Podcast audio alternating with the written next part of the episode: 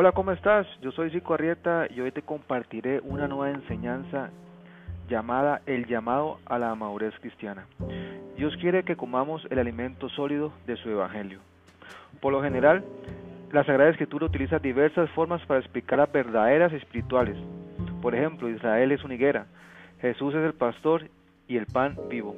El Señor también utilizaba otras enseñanzas como la del sembrador y las semillas, y la de los ladrones que llegan en la noche. También que el Espíritu Santo llegó como lenguas de fuego. Son enseñanzas que toman ideas o figuras de la vida diaria que tú y yo este, convivimos para revelar realidades profundas. En la presente enseñanza consideraremos ciertas imágenes parecidas que también se usan para enseñar verdades profundas, las de la leche y la carne. En los pasajes de 1 Corintios 3 nos enseña, de manera que yo, hermanos, no pude hablaros como espirituales, sino como a carnales, como a niños en Cristo. Os di a beber leche y no vianda, porque aún no erais capaces, ni sois capaces todavía. Y en Hebreos 5:13, y todo aquel que participa la leche es inexperto en la palabra de justicia, porque es niño. Capítulo 14, pero alimento sólido es para los que han alcanzado madurez, para los que por el uso tienen los sentidos excitados y el discernimiento del bien y el mal. Vemos que Dios no desea que sus hijos beban leche solamente, sino que aprendan a comer carne. En estos pasajes, la idea es que todo el que se contenta nada más que con los rudimentos de la fe es como el que solo bebe leche, mientras que aquel que procura rebustecer su fe, profundizar el conocimiento del Señor y la vida cristiana es el que come carne. Entonces, mis hermanos, en esta enseñanza vamos a, enfocarnos en cuatro puntos muy importantes. El primer punto es lo espiritual y lo natural. Los fieles de Corintio, eh, como, como leímos anteriormente, se habían convertido, pero no lograban aplicar bien la fe recién adquirida en la vida práctica. Muchos experimentaban dones espirituales extraordinarios, pero no llegaban a poner en práctica esa experiencia espiritual en la vida cotidiana ni en sus relaciones interpersonales, y por lo consiguiente comenzaban a competir unos con otros para ver quién era el más espiritual.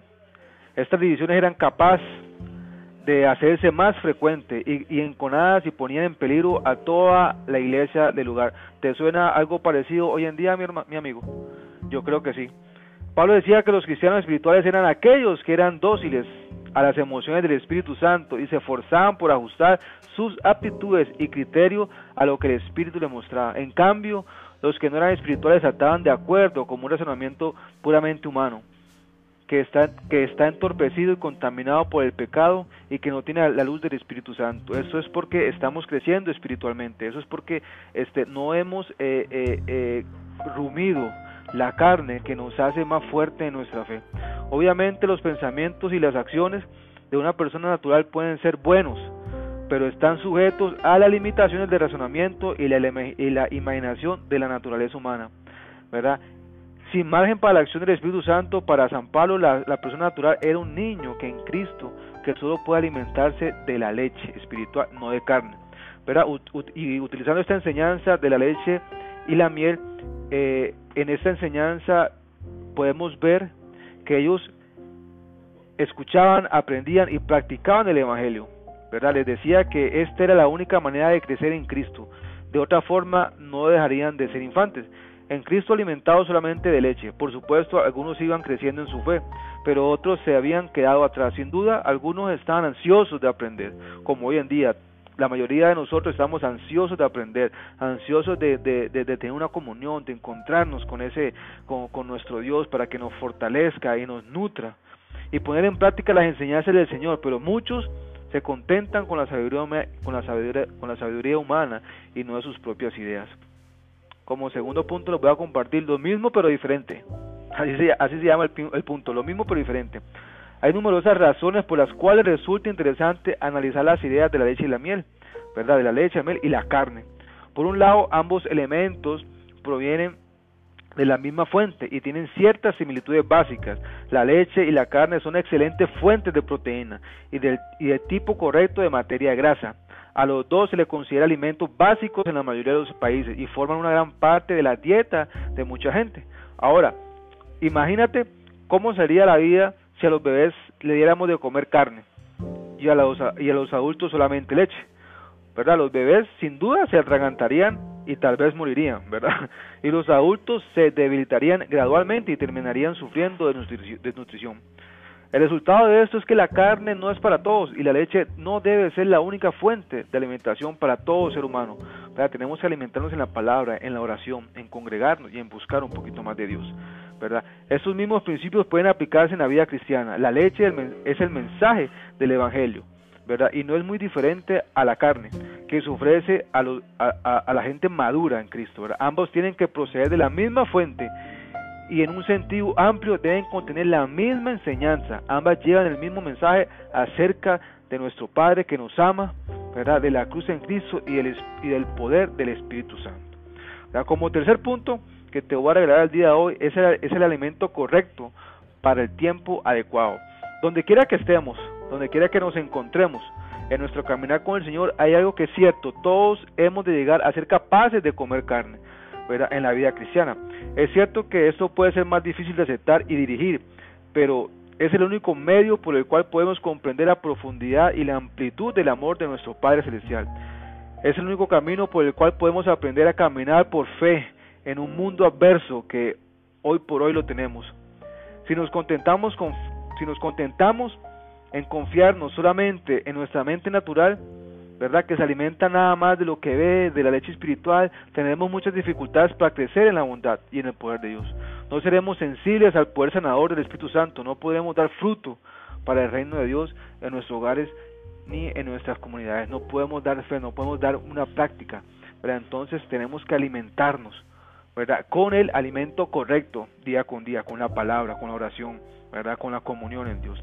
Como cuarto punto, ¿a dónde podemos ir? Una vez Jesús dio de comer a una enorme multitud de gente.